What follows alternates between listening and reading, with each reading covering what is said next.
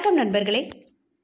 எனது ஒலிக்கதைகளை யூடியூபில் கேட்க தமிழ் குரல் ஸ்ரீ என்ற யூடியூப் சேனலை சப்ஸ்கிரைப் செய்யுங்கள். வந்தியத்தேவன் வாள் அத்தியாயம் இரண்டு யார் அந்த பூங்கொடி? இளவரசர் மதுராந்தக சோழதேவர் வாழ்க வாழ்க என்று வாழ்த்துளி மதுராந்தகன் வருகைக்கு கட்டியும் கூறியது. அந்த ஒளி கீழே இருந்து வந்தது. வல்லவரையரும் குந்தவை பிராட்டியும் மெல்ல எழுந்து நுழைவாயில் அருகே சென்றனர். பிராட்டியாரின் மெய்க்காவல் வீரர்கள் எழுந்து அடக்க ஒடுக்கமாக மரியாதையை புலப்படுத்தி வரிசையாக நிமிர்ந்த தோள்களுடன் நின்றனர். மாலை கதிரவன் முதிரத் தொடங்கும் வேலை. கண்ணலாய் தென்றல் வீசினாலும் காற்றில் சற்று கனலும் கலக்கத் தொடங்கியது. மலையடிவார கோயிலில் எழும் மேல ஓலை உச்சி மலைக்கும் எட்ட முயன்றது. வளர்ந்திருந்த வேப்ப மரத்திலிருந்து ஒரு கிளி ஜிவ்வென்று பறந்து பிள்ளையார் சன்னதிக்குள் ஓடி மறைந்தது. பிள்ளையாரை கும்பிட வந்தவர்கள் இளவரசர் வருகையை அறிந்ததும் சற்று ஒதுக்குப்புறமாக நின்றனர்.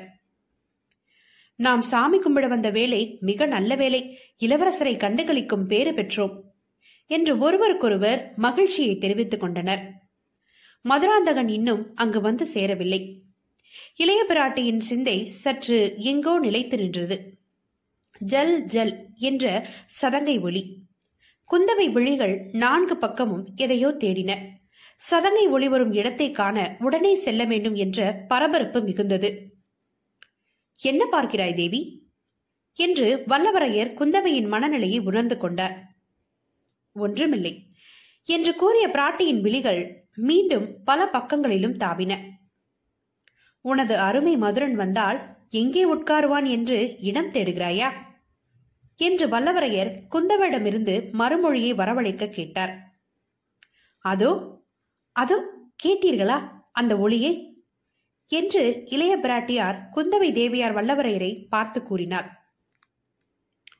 வல்லவரையர் மெல்ல நகைத்தவாறு தேவி உனக்கு எப்பொழுதும் சதங்கை ஒளி நடன தோற்றங்கள் பதம் பாடும் நினைவு. மதுரனின் பிறந்தநாள் விழாவில் நடத்தவிருக்கும் நட நிகழ்ச்சியை பற்றியே நினைவு சிந்தனை. அதனால் வீசும் காற்றில் மிதந்து வருவனவெல்லாம் சதங்கை ஒளியாகவும் மத்தள முழக்கமாகவும் குழலோசையாகவும் வீணையின் நாதமாகவும் உன் செவிகளில் விழுகின்றன என்றார். குந்தவை கடுமையாக வல்லவரையரை நோக்கி உங்கள் செவிகளில் விழவில்லையா? என்று கேட்டாள். வல்லவரையருக்கு சதங்கை ஒளி மெல்ல கேட்பது போல் தோன்றியது. ஆமாம் கோயிலில் நடனமிடும் பெண்ணின் பாத சதங்கை எழுப்பும் ஓசையாக இருக்கலாம். அதனால் என்ன இப்பொழுது? என்று வல்லவரையர் தமக்கு அக்கறை இல்லாதவர் போர் பேசினார். அவர் பேச்சை கேட்டு கொண்டிருந்த இளைய பிராட்டி பரபரப்புடன் அங்கிருந்த படிக்கட்டுகள் வழியே கீழே விரைந்தாள். உச்சிப்பிள்ளையார் கோயிலை அடையும் மலைப்பாதையில் பல ஆண்டுகளுக்கு முன்பு பல்லவ மன்னன் மகேந்திரவர்மன் அமைத்த குடவரை கோயில் இருந்தது. அங்கே புடைச்சிற்பமாக சிவபெருமானின் வடிவம் கல்லிலே வடிக்கப்பட்டிருந்தது. பல்லவ மண்டபம் என்று அதை ஊரார் அழைத்தார்கள். இளைய பிராட்டி அந்த இடம் நோக்கி விரைந்தாள். இளவரசர் மதுரனின் மெய்க்காவலர்கள் சற்று ஒதுக்குப்புறமாக மண்டபத்துக்கு வெளியே நின்றிருந்தனர். மண்டபத்துக்குள்ளே யாரோ பேசும் குரல் கேட்டது. குந்தவை மண்டபத்துக்கு செல்லாமல் வெளியே பாறையின் ஓரமாக மறைவாக நின்று கொண்டிருந்தார் பாறையை குடைந்து இடையே தூண்களின்றி செதுக்கப்பட்டிருந்த அந்த மண்டபத்தில் சிவபெருமானின் கம்பீரமான தோற்றம் புடைச்சிற்பமாக திகழ்ந்தது. மதுரன் அவற்றை ஆவலுடன் ஆர்வத்துடன் பார்த்து கொண்டிருந்தான். மற்றும் ஒரு குரல் கேட்டது. குயில்கள் கூடி இசைக்கின்றனவோ? குந்தவை கூர்ந்து கேட்டாள். சதங்கையின் ஒளி. இனிய பேச்சு குரலுக்கிடையே சதங்கை ஒளி. தான் சொல்வதற்கு விளக்கம் கூறுவது போல் அந்த ஓசை திகழ்ந்தது. சதங்கையின் ஒளி அந்த மண்டபத்தில் நின்றுதான் வருகிறது.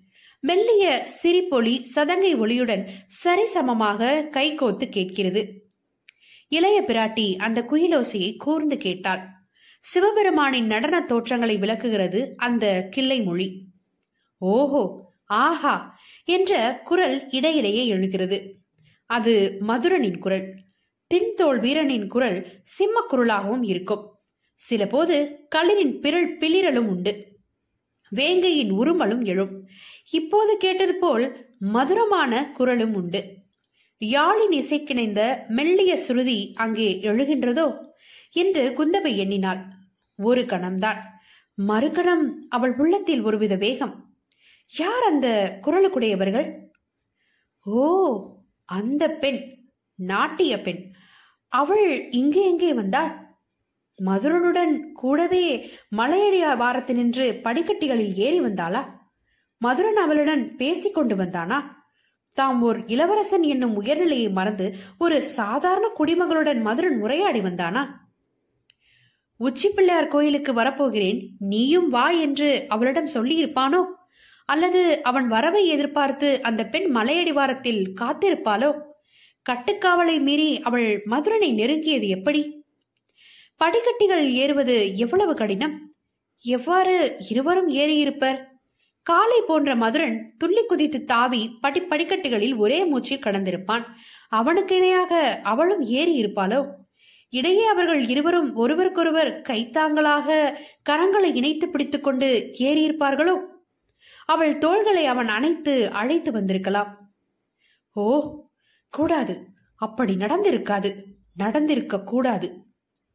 மதுரா நீ மிக பெரியவன். உன் பதவி மிக பெரியது. உன்னை பற்றி நீ உணர்ந்திருக்க மாட்டாய். சோழ நாட்டின் இணையற்ற இளவரசன் நீ. சோழ நாட்டின் வருங்கால சக்கரவர்த்தி நீ. பரகேசரி என்ற பட்டம் புனைந்து அரியணை ஏறப்போகும் நீ என்ன காரியம் செய்ய துணிந்து விட்டாய்?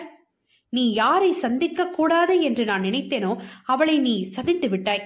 உங்கள் இருவருக்கும் இந்த சந்திப்பை மலைக்குகை மண்டபத்தில் ஏற்படுத்த தூது சென்றது யார்? எனக்கு தெரியாமல் இந்த நாட்டில் எதிர்பாராத சம்பவங்கள் நடைபெறுகின்றனவா? குந்தவையின் சிந்தனையோட்டத்துடன் அவள் செவிகளில் மண்டபத்து பேச்சொலியும் ஓரளவு விழுந்து கொண்டிருந்தது. தெளிவாக இல்லாவிடினும் அந்த சொல்லாடலில் சில வார்த்தைகள் காதில் விழுந்தன. மதுரன் அங்குள்ள சிற்பங்களை பற்றி கேட்டான். மதுரா நீ முறையாக கற்றறிந்தவனாயிற்றே. ஒரு இளம் பெண்ணிடமிருந்துதான் நீ வரலாற்றை தெரிந்து கொள்ள வேண்டுமா?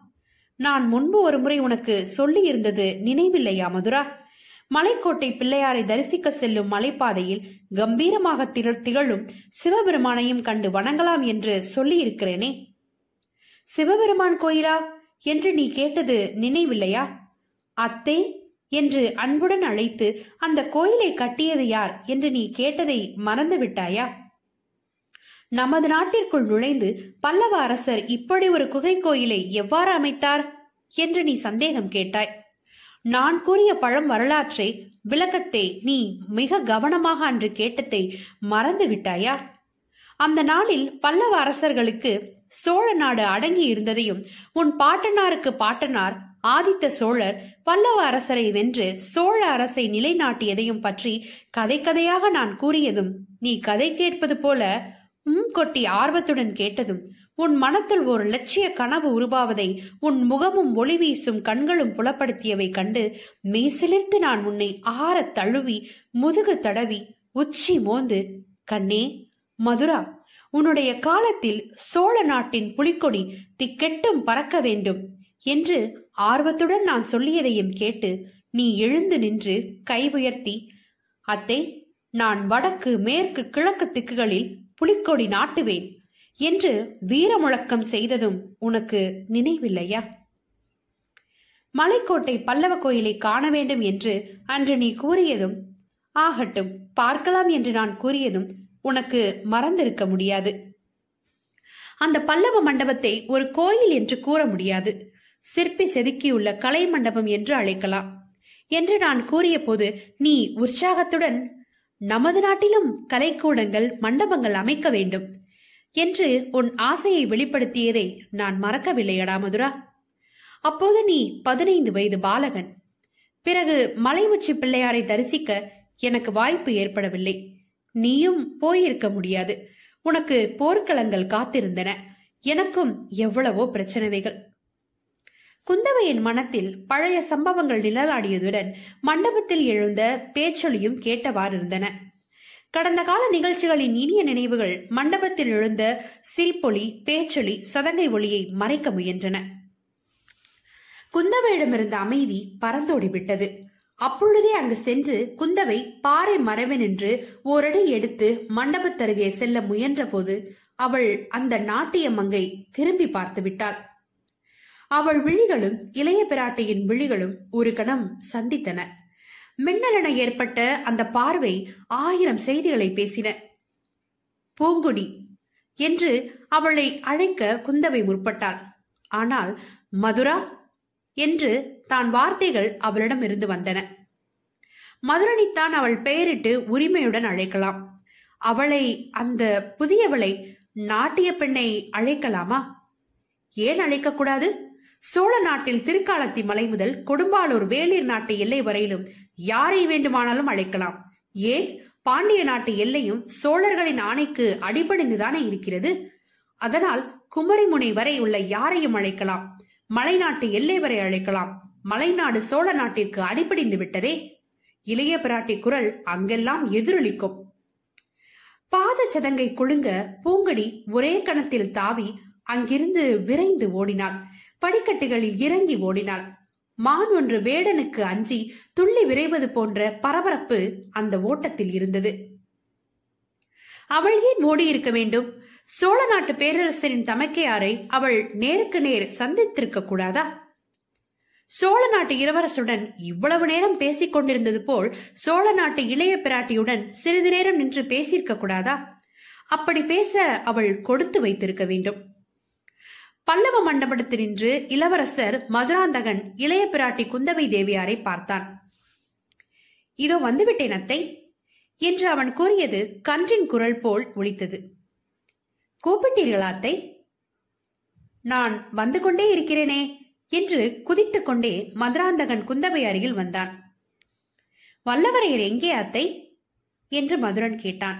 இளைய பிராட்டி பேசாமல் மலை உச்சியை நோக்கி கையை காட்டினாள். நீங்கள் முன்பே வந்து விட்டீர்களா என்ற கேள்விக்கு தலையை மட்டும் அசைத்தாள் குந்தவை. குழந்தை மதுரன் செல்வன் மதுரன் குமரன் மதுரன் என்றெல்லாம் ஆசையுடன் அழைக்கும் மதுராந்தகனுடன் பல நாளிகை நேரம் பேசிக் கொண்டிருக்க ஆசை மிகுந்த குந்தவை இப்பொழுது மௌனம் சாதித்தாள். அவள் உடல் லேசாக அதிர்ந்தது. உள்ளத்துக்குள்ளே பொங்கி நிற்கும் ஆத்திரம் எந்த கணமும் பொங்கி பாயலாம். மதுரனுடன் படிக்கட்டுகளை அளந்து அளந்து மீண்டும் மலைக்கோயிலை நோக்கி ஏறினாள். மதுரன் ஏதேதோ பேசி வந்தான். இளைய பிராட்டியின் செவிகளில் அவை ஏதும் விழவில்லை. வல்லவரையர் மதுரனையும் இளைய பிராட்டையும் வரவேற்றார். இளவரசர் அவர்களே வருக வருக என்று முகமலர்ச்சியுடன் வரவேற்றார். சற்று முன்பு இளவரசர் வருகிறார் என்ற வாழ்த்துளி கேட்டது ஆனால் உன்னை இவ்வளவு நேரமாக காணவில்லையே உன்னை வரவேற்க சென்ற இளைய பிராட்டியாரும் வர காணவில்லையே.